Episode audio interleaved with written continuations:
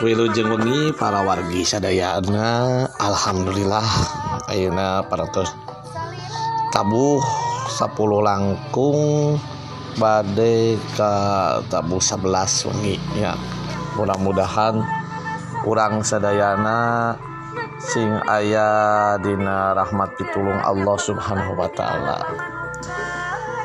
Para wargi sadayana info terakhir kanggo wengi ayeuna nyata laporan update data covid per tanggal 14 September 2020 hiji.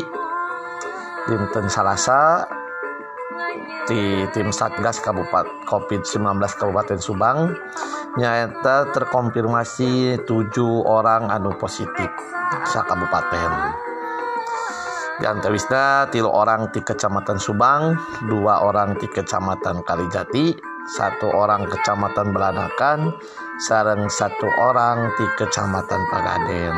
Jadi total jumlah kasus konfirmasi positif nu aya di Kabupaten Subang jumlahna janten 10.425 orang.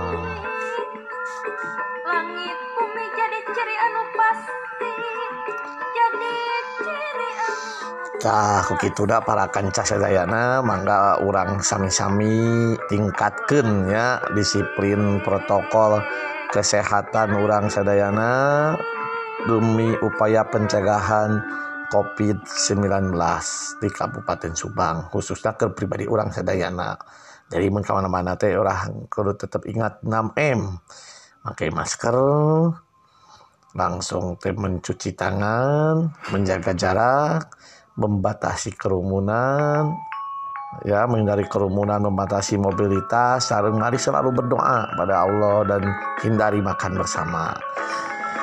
tah itu para kancah kancahedayana tadi pagalindengken Dina lagu gendutahuna lagu kota kaler Aina teh. Dina Wanda keliningan Sunda ya.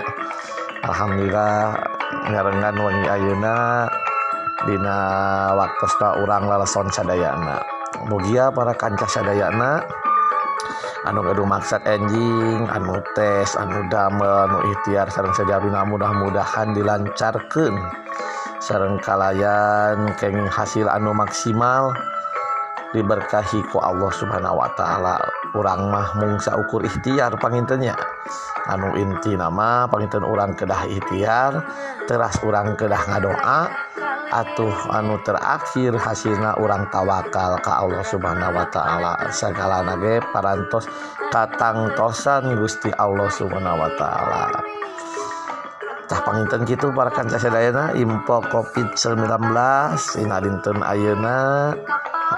Nembe siaran lagi di Ancor pangintennya podcast lagi. Insya Allah dua hari tilu hari kapayun bakal aya di Carpon cerita pondok.